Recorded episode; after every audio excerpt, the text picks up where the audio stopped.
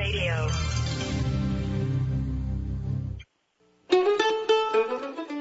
A museum can be a time machine for its visitor. We'll put the director of the Civil War Museum of Philadelphia, John C. Rumm, in the Civil War time machine when we return on Civil War Talk Radio.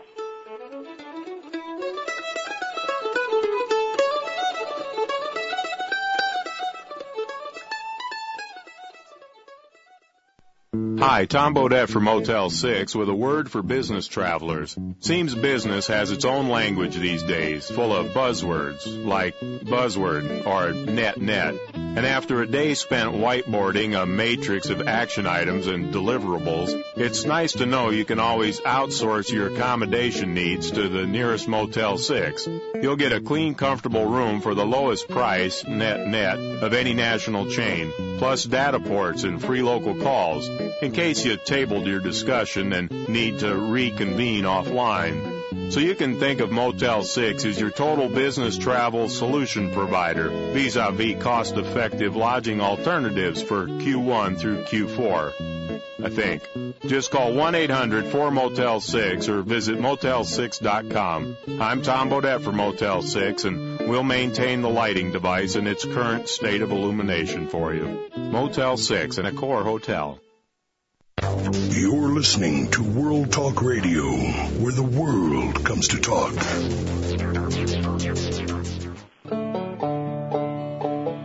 Welcome back to Civil War Talk Radio. I'm Jerry Prokopowicz at East Carolina University, talking today with John C. Rumm, director of Philadelphia's Civil War Museum. We've been talking about the history of this museum, founded by officers, Union military officers, members of the Military Order of the Loyal Legion of the United States, formed after the war, uh, who created a collection that survived over the decades, eventually becomes the heart of uh, the oldest chartered Civil War museum in the country. And this museum today is uh, in a, a, state of flux and uh, a state of great potential, apparently. Before we go any further, tell visitors, uh, tell our listeners how, how to get to the museum, uh, what it costs, uh, the kind of thing visitors want to know. Okay, be glad to. We are, uh, as I said, we're located in Rittenhouse Square. For people who are familiar with Philadelphia or visitors who come to Philadelphia, there are four squares in Philadelphia that go back to the time of William Penn. Rittenhouse Square is on the southwest uh, side of the city. Uh, we are located at 1805 Pine Street.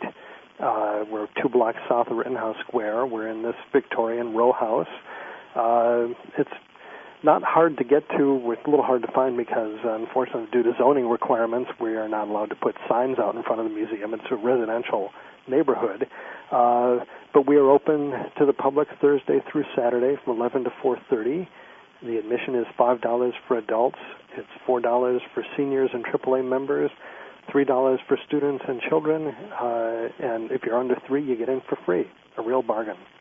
Now, can you have a volunteer in uh, Civil War reenactment gear stand out in front to attract attention to your front door? We've done that a little bit, uh, but you know, there's also loitering laws, and we don't want to run afoul of those. Um, but uh, we we do have people. I we I kid, although unfortunately there's an element of truth to it that we are the oldest Civil War museum in the country, and we're we're probably the least well known. But we're hoping to change that through what we do. Uh, people have the opportunity when they visit us to go through on their own. Uh, we have a little manual that people can carry around.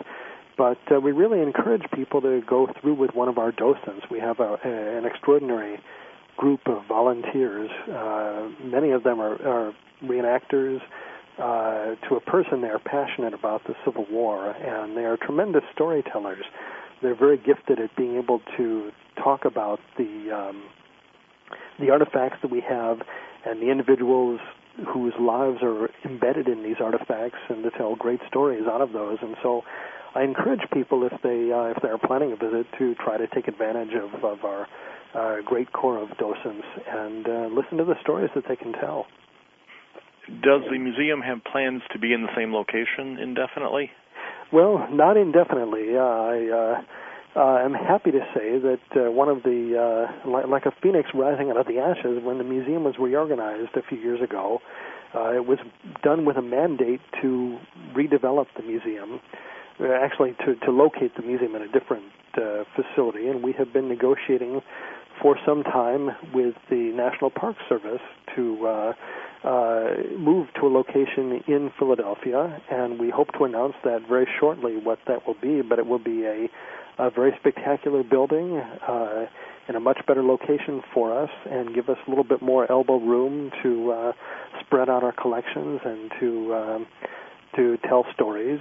But as I've been telling my board, as I've been uh, reminding my staff virtually every day, we are not moving the museum from one building to another. We are developing an entirely new museum based on the foundation of the old, uh, the, the predecessor museum. But uh, we are very much about recasting ourselves from top to bottom, building on the legacy of what Malus created, and focusing. Uh, like a laser beam, to paraphrase uh, one of our presidents, uh, on individuals and their experiences in the Civil War era and how we can use those experiences of specific individuals to talk uh, about bigger questions about the meaning of the war, the um, the uh, the definition of courage, the the struggle for freedom, and so forth.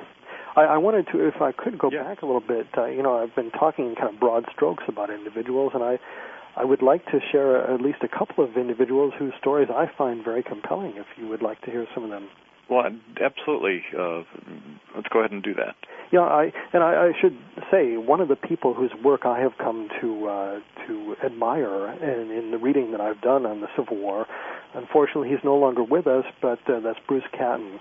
Uh, his work is just monumental in my in my view, and he writes in an essay called "There Was a Young Soldier," which was published in his collection Reflections on the Civil War uh, he's talking about uh, comparing the trajectory of a bullet with that of a soldier whom it killed, and he says that uh, unlike a bullet's course, which can be traced and quantified, the trajectory of the man is infinitely complicated, unhurried, wandering down through the years with all sorts of twists, convolutions, false starts, unexpected dips and curves, and meaningless pauses. There is no pattern to it. It just goes on until something stops it, and then it stops forever or so at least it vanishes to where we no longer can see it. Uh, and he talks about how uh, the human trajectory is eternally incalculable, beginning with its in deep mystery and ending and going blind to a fate no one can predict. I love that notion of a wandering trajectory of a man. And a good example of that is somebody whose memoirs I just discovered recently that we have, a man by the name of Joseph Kaufman. Uh, nobody's ever heard of Joseph Kaufman except uh, his direct descendants, but he was born in Lancaster County, Pennsylvania, about 1830. Uh, decided to become an apprentice in tailoring, learned how to make clothing, and uh, was a member of the Lancaster Fencibles, one of the militia groups.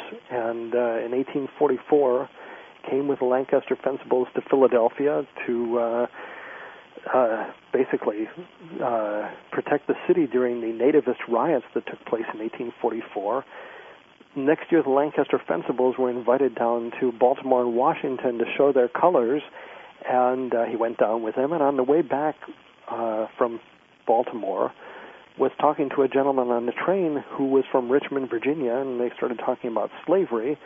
And Kaufman decided that he wanted to learn firsthand what slavery was like. So he went down to Richmond, took a job at a clothing store there, or actually a shoe shop, and spent two years going to plantations, going to slave auctions, and uh, really concluded that there wasn't a lot objectionable about slavery interesting. Uh, came back to Philadelphia through a series of circumstances and wound up in the Civil War becoming a member of the provost marshal's force in Philadelphia and was out uh, rounding up deserters, rounding up uh, Confederate spies, a whole series of adventures that he had, but the whole time is still very equivocal about slavery. Is it good or bad? He's not really sure. Uh, at one point, he's dispatched by the War Department to break up a party of people who were trying to recruit um, African American soldiers they were doing this out of the auspices of the War Department. Uh, they were doing it illegally, and he basically told them to cease and desist. A couple of weeks later, he winds up going to Camp William Penn, where Louis Wagner is the commander of the uh, largest training camp for African American soldiers, and he becomes a corporal starting to train uh, recruits. Uh, I mean, it's just such a paradox that this man who is very equivocal about slavery is now becoming a, uh, a commander of U.S. colored troops. His the, the paradox of his life, I think, is is so fascinating. You know, how do you reduce a life like that to a very uh, to one sentence? It was very complicated, and I think so many of the individuals whose lives we have uh, have that that mix of contradictions, of ambiguities. I think that what's make is what makes their lives so fascinating because we are just like that. You know, we, we can't reduce, distill ourselves to a single sentence. And I think uh, by by kind of focusing on some of these individuals, we can talk about their complexities. We can draw out the fact that their lives, you know, many people's lives echo one another. That means that there are patterns that we can deduce in this and talking about, uh, say, the experiences of soldiers as they go into battle or the experiences of housewives as they try to raise their families in the absence of their husbands. But, but the individual stories are so compelling we don't want to lose sight of the, the deep humanity of these individuals. And I think, uh, and I hope, that people would be caught up by this and would come to identify with these people, and uh, I hope uh, would be moved in some cases to tears, to uh, to to applaud their heroism, to laugh at their their foibles, and then to go home and think, you know, these people are agents of history, and I can be an agent of history myself. Now, the the hard part is how do you do that? How do you take these stories that if uh, if one has time to read a book, or better still, to pour over the original letters, where you get that, that that feeling that you're so close to history, reading the letters or diaries of someone like that. Uh, that's that's well and good, and, and a professional historian or uh, uh, student of the war can do that what what presentation techniques do you have in mind? What technology? What devices? How how do you get this story to uh, to the public walking through? Well, if, I had an easy answer to that, I'd uh, probably be able to make a fortune. It, it's not. Uh, I don't mean to be flip. It's not going to be easy, and, and we we are very upfront about that. Uh, we're we're in a sense we're creating a paradigm that has not been followed by many, certainly not by many Civil War museums. There are examples. The Lower East Side Tenement Museum in New York is a good example of a museum that focuses on individuals and, and tries to draw meaning from their experiences. It is challenging. Uh, you know, I've, as a professional historian, I, I, I understand the power of words, and I love writing myself. But I get really turned off as a museum goer when I go into an exhibit and I see books on a wall, reams and reams of text you've got to focus on what uh, what is essential. Uh, I, I think create a highly visual experience for visitors. I think you need to convey a sense that there's no single answer uh, in in history. That's part of what makes history so enjoyable is that there is no one answer. Give people multiple perspectives, multiple points of view, and well, let, let me let me push on that uh, just for a moment because you and I feel that way, and I imagine many listeners feel that way. The more one knows about history, the more one appreciates that. But many visitors, in my experience, don't care for that. They want there to be one right answer. They've got enough ambiguity in their lives, and mm-hmm. they're drawn to the past sometimes because, oh, it's very simple. We were good, we were right, and they were wrong. Uh, there were no moral complexities in the Civil War. It was just good guys against bad guys, not well, like but, today. But the reality is, uh, no, that I don't think they're right, but yeah, but that's why yeah. they're in your museum. How uh, do you deal with one it? of the striking facts about Philadelphia? Philadelphia was, uh, you know, Pennsylvania was one of the first states to abolish slavery. The very first abolition movement of any kind in the world was in Germantown, Philadelphia, uh, uh Germantown, Pennsylvania, in the 1680s, when Quakers issued a decree uh, denouncing slavery and pushing for abolition. Yet there's a, a very salient point that on the eve of the Civil War in 1860, roughly two thirds of Philadelphia's economy was going to support the institution of slavery in the South through through importations of cotton goods, through the uh, the uh, capital that was extended to planters, the, the collateral, the credit that was provided through the sale of, manufa- of machinery to textile mills and, and sugar plantations. A tremendous amount of Philadelphia's gross product, uh, Boston's gross product, New York's gross product went to sustain the very institution that the North was moving to abolish. So, you know, to, to say that uh, we want a cut and dry answer underscore or uh, uh, confuses the fact, uh, obscures the fact that there was a lot of complicity in this. There was a lot of uh, well, well, I, ambiguity I, and paradox there. I, I'm fully in agreement with that and understanding that, but I'm suggesting that the, the museum visitor who comes through your door wants the cut and dry answer, and you and I know that it's that's not the right answer. Sure. Well, I, how how do we if if you say, well, here, read this book, they don't have time to read the book. How, how do we appeal to them? With how do we avoid alienating them while telling them something they don't want to hear? Well, first of all, you're right. You know, you you don't want to uh, you don't want to preach to people. Uh, at the same time, you don't want to leave them so confused and, and unsatisfied that they go away scratching their heads and thinking, well, you know, what what did I? Really yes, that, that's a challenge. I think, again, to go back to a very basic concept that you engage people as individuals, get them to think about the fact that their own lives are complex, that, that to create a bond of empathy with people from the past is part of the answer. Certainly, we have to give some sort of basic information about the war, but but look, we historians haven't been able to agree on a whole lot of things in 150 years, so don't expect museum professionals to be able to glean from that any uh, divine sense of inspiration about what it all means. I think no, people well, that, knowing that would would find it very exciting that that you can have wrong answers and right answers, and it's a process that unfolds. Maybe I'm idealistic there, but I hope that uh, people understand that history works that way. Well, I, I hope they will, and I know they will want to see this museum as it develops. Unfortunately, we're out of time uh, today, but people at your museum will be able to take all the time they want. Uh, I urge our listeners to visit the Civil War Museum of Philadelphia. Uh, John, thank you very much for being on thank the show. Thank you so much, Jerry, and uh, absolutely, we welcome people and uh, and welcome your listeners, and thank you for the service you're providing. And listeners, thank you for listening to Civil War Talk Radio.